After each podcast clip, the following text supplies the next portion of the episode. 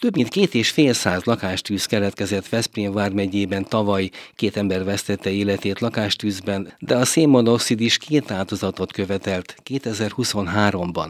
A leghosszabb beavatkozás 4 óra 15 percet vett igénybe, amikor december 10-én a Veszprémi Jutasi úton tűz keletkezett egy 140 négyzetméter alapterületű épületben.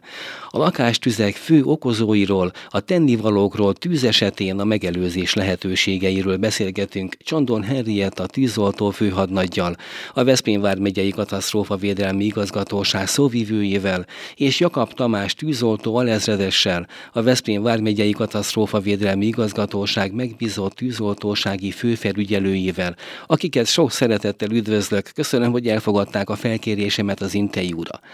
Szóvivő asszony, mi a tapasztalat, mi a lakástüzek leggyakoribb kiváltó okai? Egyes felmérések szerint az esetek 99%-ában általában gondatlanság miatt keletkezik a lakásokban tűz. Igaz ez? Hát ezt mondhatjuk így, igen, hogy gondatlanság, de igazából az emberi oda nem figyelés, ha egészen pontosak akarunk lenni. Hiszen nem elég, hogy a fűtési rendszert nem tartják karban, elektromos hiba, vagy a, a dohányzás nyílt láng használata is a leggyakoribb kiváltó tényezők közé sorolható. Így, hogyha nyilván ebből a szempontból nézzük, akkor valóban a emberi molesztás vagy oda nem figyelés következtében okozunk mi magunk a saját lakásunkban tüzet.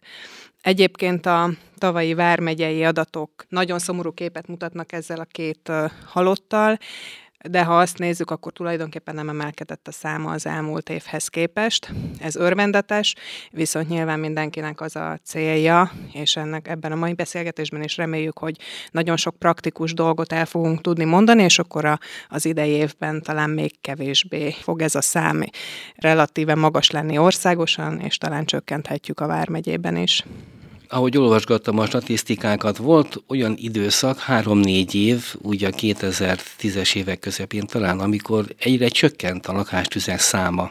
Aztán kicsit megint emelkedni kezdett, ez, ez egy országos statisztika volt egyébként.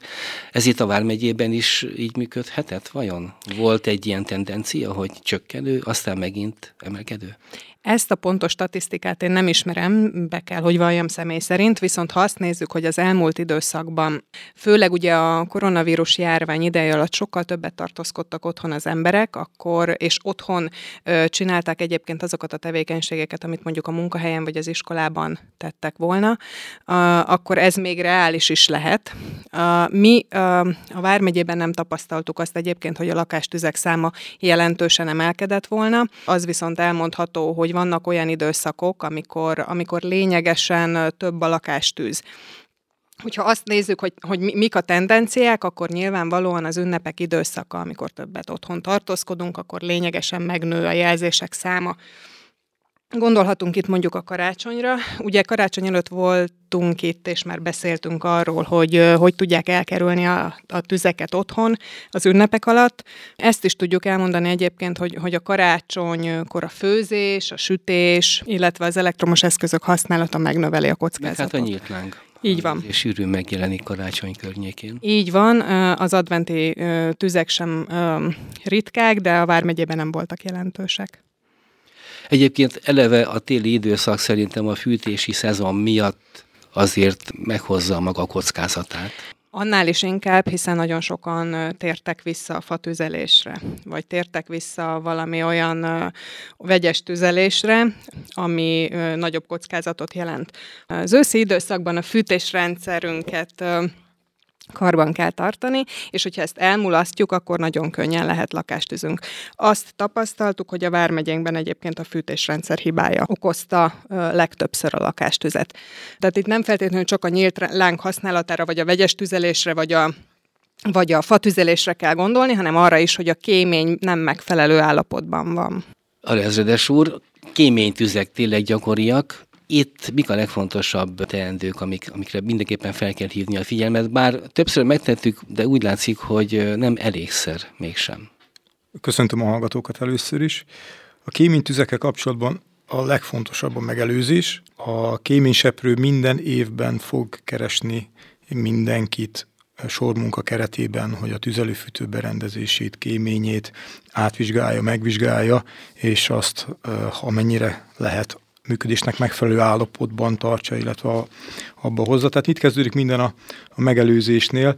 Ha olyan problémát, hibát tár fel a kéményseprő, ami a további használatot nem teszi lehetővé, akkor mindenféleképpen szakembert kell hívni, és ott egy komolyabb felújítás, karbantartás, esetleg átalakítás szükséges illetve még amit mi tudunk tenni a rendezett használat, az üzemszerű használat érdekében, az pedig az, hogy megfelelő tüzelőanyagot használunk. Extrém példa lesz, amit most mondok, de volt már olyan, hogy kéménysemprő kémény tisztítását követően négy hónappal lett kéménytűz egy adott létesítményben. Ez pedig annak tudható be, hogy a kéményt használó az elégette a frissen vágott tujáit fűtési időszak elején. Nem volt száraz a tüzelőanyag, és sajnos kéménytűz alakult ki, tehát a tüzelőanyag megfelelő megválasztása is egy nagyon fontos dolog. És ennél még vannak extrémebb példák, ugye, hogy mikkel nem tüzelnek az emberek időnként, mert ez egy faanyag, gondolhatja a laikus, hogy hát a fa az csak elég, de hát sokszor műanyagok kerülnek a kazánba, meg mindenféle nagyon nem odavaló anyagok. Mik ezek? Igen, az, hogy pontosan mi kerül bele a kazánba, meg a fűtőberendezésekbe, azt mi sem tudjuk, csak nagyon alaposan feltételezzük azt, hogy nem tisztán és kezeletlen tűzifa. Ugye minden tüzelőfűtő berendezést, ami szilárd tüzeléssel működik, azt kezeletlen faanyaggal, kezeletlen tűzifával lehet használni. Tehát a festett, festékezett, ragasztott bútorok, bútorlapból készült bútor, tárgyak, bármi, az már nem tüzelőanyag kategória, tehát azonnak a használata az nem szabályos. Még annyit a kéményseprésről, hogy egyfajta sormunka keretében látogatja meg, vagy keresi meg a kéményseprő a lakás tulajdonosokat, de ez inkább a társasházakra vonatkozik, ugye? Tehát családi házaknál, önálló lakásoknál, házaknál mindenkinek magának kell gondoskodni. Ha jók az értesüléseim, Szóvivő asszony. Így van, a társasházakhoz sormunka keretében mennek a kéményseprők. Az, az idei évi sormunka tervet egyébként már kiadta a, a Belügyminisztérium Országos Katasztrófavédelmi Főigazgatósághoz tartozó kéményseprőipari szervezet. Ez megtalálható a mi weboldalunkon is, úgyhogy oda érkezni fognak, azonban családi házaknál mi magunknak kell kihívni a kéményseprőt. Van erre egy, egy ingyenesen hívható kormányzati telefonszám, teljesen ingyenesen lehet hívni mindenhonnan. Ez a 1818, ott egy időpont egyeztetést követően a kéményseprő általában a nekünk megfelelő időpontban tud jönni. Azért mondom, hogy általában, mert a téli időszakban, illetve a fűtési szezonban nagyon ö, ö, leterheltek a kéményseprők, tehát nyilván leterheltebbek, mint nyáron, Úgyhogy akár mennyire is furcsán hangzik, de a nyári időszakban, vagy a fűtési szezon leteltét követően sokkal gyorsabban tudunk időponthoz jutni. Egyébként még a vegyes tüzelésű vagy a fatüzelésű kájhák esetében azt is célszerű elmondani, ahogy ugye példát is mondtunk az imént a növényi nyesedékkel kapcsolatban. Ugye ez azért sem túl jó fűtőértékű, mert az még nedves, és nagyon-nagyon jól füstöl, és az is teremt lerakódásokat, illetve hogyha nem megfelelően szelel a kéményünk, akkor ez a füst vissza is tud áramlani a lakótérbe. És a, a tűzesetek többségében egyébként, aki sérülést szerzett a lakásában, az a füstmérgezésnek köszönhető. Itt nyilván egészen a halálos esetig eljuthatunk, de a, de a kisebb füstmérgezést is el kell, hogy kerül, vagy jó lenne, ha elkerülnénk. Hát, az sem túl kellemes, ha csak kicsit mérgez az a füst, meg a szénmonoxid. A lakástüzek második leggyakoribb oka általában, ez megint egy általános statisztika, amit most idézek, az elektromos eszközök meghibásodása. Hogy néz ez ki nálunk, főfelügyelő úr? Hát ez nálunk úgy néz ki, hogy a, igazából ez a második leggyakoribb olyan tűzkeletkezési ok, ami a lakóépületek, lakások esetében előfordul. Itt a amire igazából vissza lehet vezetni ezt a relatíve magas számot, az, az hogy a ilyen típusú berendezéseknél vagy műszaki meghibásodás történik, vagy nem megfelelő használat következtében történnek ezek a tűzesetek. Esetleg példát arra, hogy nem megfelelő használat, tehát valamilyen túlterheltség az elektromos hálózatban, mi okozhatja ezeket a problémákat? Igen, az egyik ilyen az a túlterhelés, amikor egy hosszabbítóról több nagy fogyasztót próbálunk meg működtetni, ami egy ideig működik, majd egy melegedést, egy valószínűleg ívet, villamos ívet is okoz, és ez is lehet tűzkeletkezési ok, illetve ezt megelőzően az épületben régi, igazából felújítás előtt álló épületekben az elektromos rendszer általános állapota is olyan, hogy a mai korszerű nagyfogyasztókat már nem tudják ellátni. Ott is egy ilyen, mondom ezt, egy klímabeszerelés előtt nagyon ajánlatos egy szakemberrel átnézetni az elektromos hálózatot, hogy ez mennyire alkalmas annak a nagy fogyasztónak a működtetésére. Tehát, hogy ilyen beavatkozást tervezünk a saját lakókörnyezetünkben, amelyben új eszközt, berendezést, nagy villamos fogyasztót szeretnénk használni, akkor mindenféleképpen indokolt szakember Már pedig egyre több az igény a klímákra, a mostani időjárási viszonyokat nézve. Szóvívő asszony, azt mondja, hogy ő még hozzá tud ehhez tenni valami fontosat. Igen, ne feledkezzünk meg a napelemekről és a napkollektorokról, amiknek hát az, azért most elég nagy divatja van. Ugye ezeket családi házakra is gyakran szerelik fel. Sajnos az elmúlt időszakban tapasztaltuk azt, hogy a a napelemek vagy napkollektorok telepítése során nem voltak elég körültekintőek, és ez is okozott tüzeket, garástüzeket és lakástüzeket is. Úgyhogy ha már nem annyira szorosan véve az elektromos tüzeket nézzük, de hát a napelemek mégiscsak azért valahol az elektromos hálózatunkra vannak rákötve. Úgyhogy ezeknek, ezek is sajnos most már elég gyakran kiváltó okai a lakástüzeknek.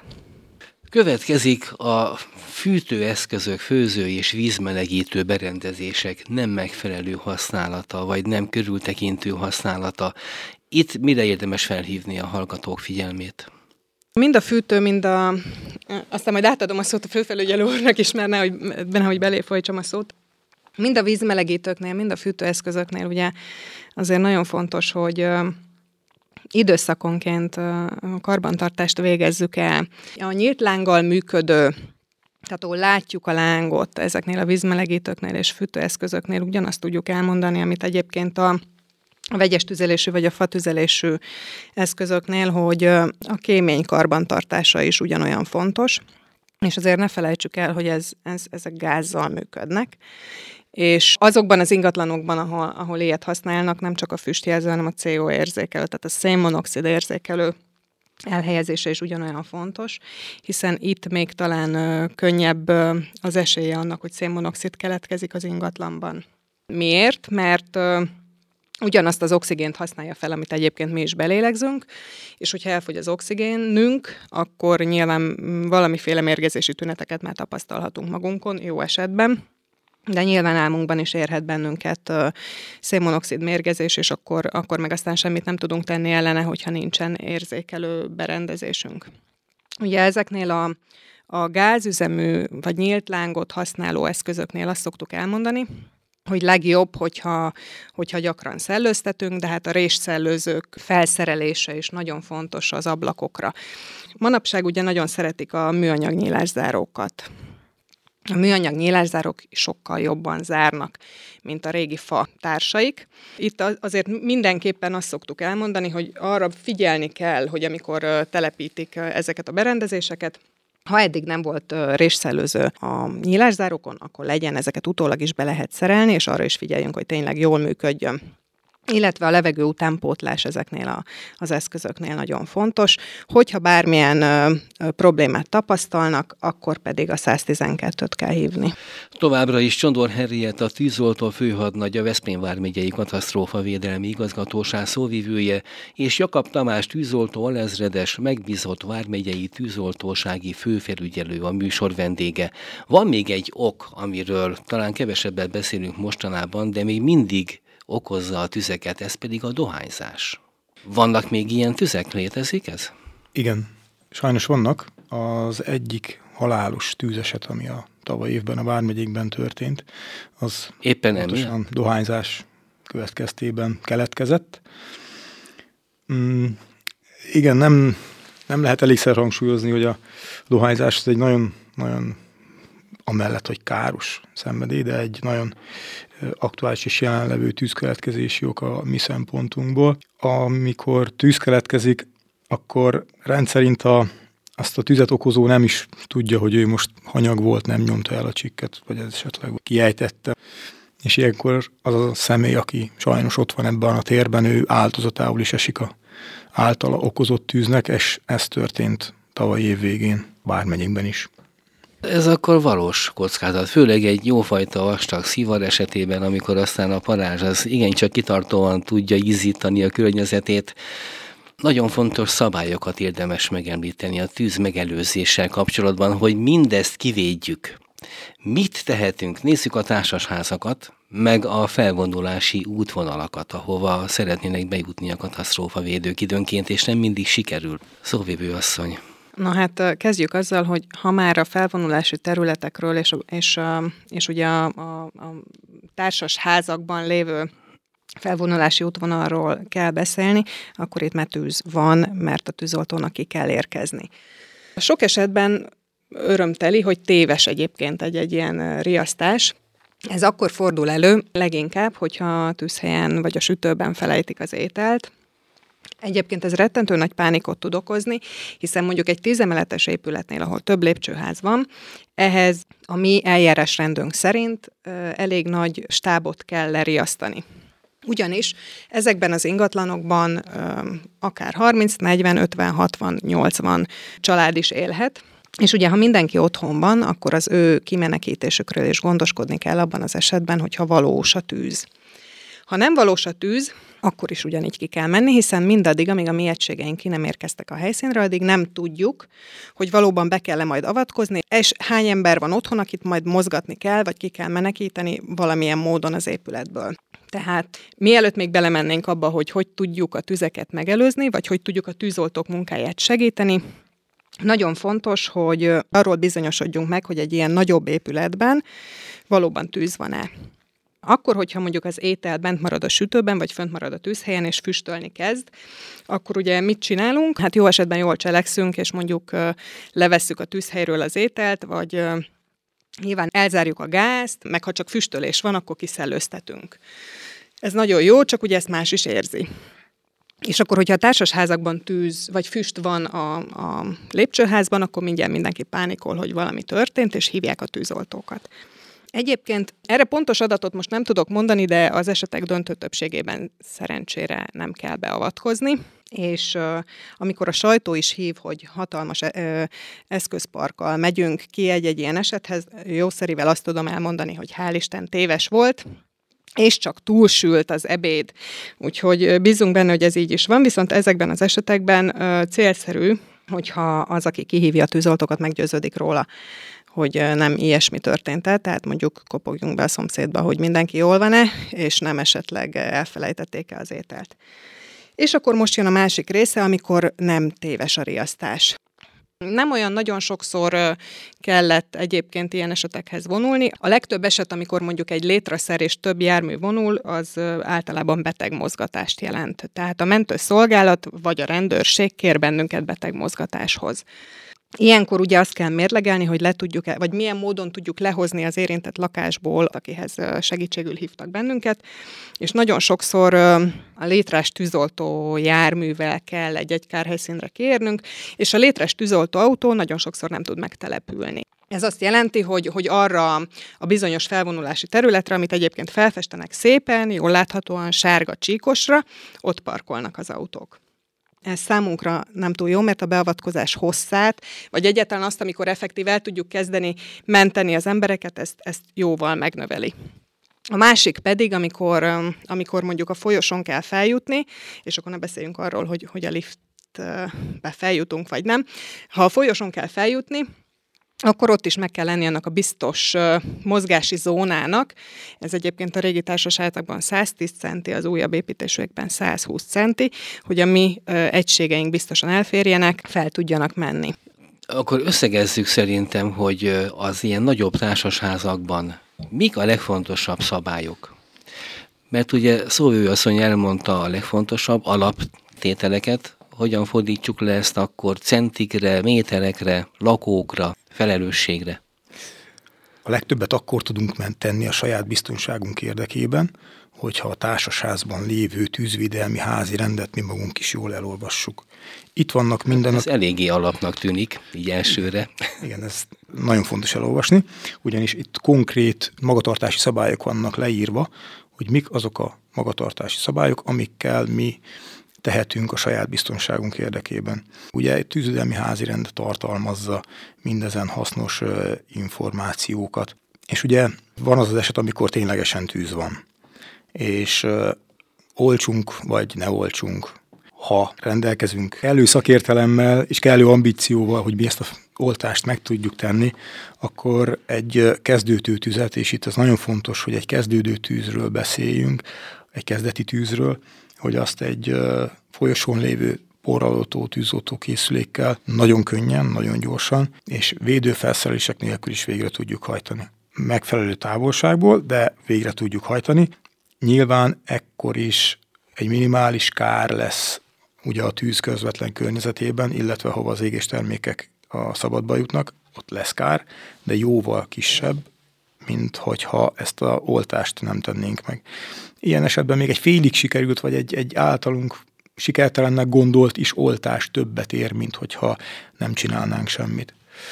Az eddigi nagy és kiterjedt paneltüzek, társasházi lakástüzek abból adottak, hogy a tűzzel érintett lakó ingatlanból a lakók kijöttek, ez eddig szuper és tökéletes, és ki is kell onnan jönni, viszont a folyosóra vezető ajtókat nyitva hagyták. Ilyenkor az a gond, hogy a folyosón keresztül, illetve az ablakon keresztül légcsere tud megvalósulni, és egy légcsere következtében a tűz sokkal intenzívebben ég, sokkal gyorsabban terjed, sokkal nagyobb kárt fog okozni, mint hogyha a légcsere nem tudna megvalósulni. Tehát, hogyha olyan helyen van tűz, és tudjuk azt, hogy abban a lakásban már nem tartózkodik senki, biztosan nem tartózkodik, és ha azt az a az ajtaját becsukjuk, akkor mi nagyon sokat teszünk azért, hogy a lépcsőházban lévő többi lakásból biztonságban ki tudjon jönni mindenki, sőt, ezzel még a tűzoltók munkáját is könnyítjük, de igazából ez másodlagos. Itt a fontos az, hogy a lakóházban teljes lépcsőházban tartózkodó személyek mentése legyen biztosítva, és legyen minél biztonságosabb. Ugye a mentésre rendszerint ugyanaz a lépcsőház szolgál, mint ahol a tűzoltók is fölmennek, fölhatolnak, és elkezdik oltani a tüzet. Úgyhogy ezért is fontos az, hogy ezt a menekülési útvonalat amennyire lehet próbáljuk meg füstmentesen tartani. Éghető anyagok tárolása a lakásokban, társasházakban, épületekben, mik itt a legfontosabb követelmények? Arra vonatkozóan tűzvédelmi szabály nincsen, hogy a saját lakásában ki mennyi uh, szilárd éghető anyagot tárol, viszont arra, hogy ez a menekülési útvonal, lépcsőházak és környezete és onnan nyíló folyosók, tehát egészen a szabad bevezető út, az menekülési útvonalnak számít, és ennek az időszakos leszűkítése sem megengedett. Sokan szeretik a virágokat, és sokan helyeznek is ki virágokat akár erre a menekülési útvonalra. Van lehetőség arra, hogy ez megtörténjen, de ezt úgy kell elképzelni, hogy itt megfelelő magasságban kell ezeket a virágokat elhelyezni, tehát bőven fejmagasság fölé kell elhelyezni magát a virágtartót a falon, hogy a, se a fel, se a le fele történő közlekedést ne befolyásolja. Közben szóvő asszony lázasan jegyzetelt. Közben jutott eszembe, még főfelügyelő úr ö, beszélt arról, hogy hogy zajlik a mentés, illetve a menekülés, hogy ö, korábban beszélgettünk ö, állampolgárokkal, és azt mondták, hogy de hát beszállnak a liftbe, és lejönnek. Ö, ne tegyék. Egyébként, ha tűzoltók kint vannak, akkor uh, egy elektromos áramról való leválasztás, tehát uh, áramtalanítás megtörténik az épületben, tehát a lift nem is fog menni, és egyébként is a menekülő útvonalak azért vannak, mert arra tudnak biztonságosabban menni. A legtöbb liftre ez ki is van írva egyébként, tűz esetén Így használni van. tilos. Így van, meg hát ugye azt is szoktuk mondani, hogy azért még mindig az az útvonal a, a biztonságosabb, ahol aztán a tűzoltók fel tudnak menni, ők le tudnak jutni. Ami pedig a mentést vagy a, a tűzoltást szokta gátolni, ez a rácsok elhelyezése az ingatlanokon. Volt Veszprémben néhány évvel ezelőtt egy olyan lakásunk, ahol ez egy magas földszinti ingatlan, és a, a szobablakokon kívülről rács volt, illetve magán a bejárati ajtón is rács volt, de az sem ritka, hogy a, hogy a folyosó egy részét lezárják a lakók Látunk rácsokkal. Ilyet. Látunk ilyet nem egyszer. Így van. Ez ugyanúgy egyébként biztosan nagyon jól véd a betöröktől, de gátolja a mentést is, illetve nagyon sok időt elvesz a tűzoltóktól, hogy bejussanak. Ugyanis, ha nincs otthon senki, ha egy-egy nagyobb mondjuk panelban, egy tizemeletes panelban kiürítés van, akkor az azt jelenti, hogy a tűzoltóknak át kell vizsgálni valamennyi lakást, ha tűz van, és megnézni, hogy nincsenek-e otthon emberek. Olyan esetekben, hogyha rács van az ajtón, ablakon, akkor úgy tudnak bejutni, hogy azt valahogy le kell szerelni, vagy nem leszerelni, de nyilván egy olyan roncsoló berendezést kell használni, amivel aztán ott ők be tudnak jutni az adott területre. Ez az érintett lakástűz egyébként, ami, ami Veszprémben volt néhány évvel ezelőtt, ott ott a tűzoltók a, a, abba a szobába nem tudtak bejutni ö, megfelelő időben, ahol éppen a tűz keletkezett, és ott volt sajnos sérülés is, hiszen otthon tartózkodott az ember. Egyébként ilyen esetekben nem csak véd, tehát nyilván véd valamitől, de meggátolta a beavatkozó egységeinket is attól, hogy az embert minél előbb ki tudják hozni a tűzből. Ugye a tűzoltók feladata egy-egy lakástűznél legelőször is feltérképezni, hogy van-e valaki az ingatlanban. A bejelentésben jó esetben már tudjuk, hogy tartózkodik-e valaki otthon, vagy abban, a, abban a, az ingatlanban, ahol tűz van. És a mi beavatkozóinknak az elsődleges feladata az, hogy az embert kihozzák onnan, és a tűzoltásnak vagy párhuzamosan, vagy ezt követően állnak csak neki. De arra felhívnánk a figyelmet mindenképpen, hogy ezek a rácsok amennyire hasznosak, annyira károsak is tudnak lenni egy-egy beavatkozáskor. Még egy dolgot elmondanék, a liftben való dohányzás az még ugyanúgy tud ö, problémát okozni. Ugye ö, hát ha, ha lift, liftben ne dohányozzunk, tehát ez gondolom ez alap, így van. De van, hogy a liftben is dohányoznak az emberek, sajnos, ezt se tegyék, ugyanis ha azt is nem nyomják el rendesen, vagy ott a liftben dobják el, akkor az is meg tud gyulladni, azért ezeknek a lifteknek az anyaga, illetve a burkolata, az, az nem tűzálló, úgyhogy erőteljes füstöléssel tud járni az is, hogyha ha ott eldobjuk, vagy elnyomjuk a csikket, vagy nem nyomjuk el, csak egyszerűen eldobjuk, ezt se tegyék, legyenek kedvesek. Csondor Henriett a tűzoltó főhadnagynak a Veszprém vármegyei katasztrófavédelmi igazgatóság szóvívőjének és Jakab Tamás tűzoltó alezredes megbízott vármegyei tűzoltósági főfelügyelőnek köszönöm a beszélgetést.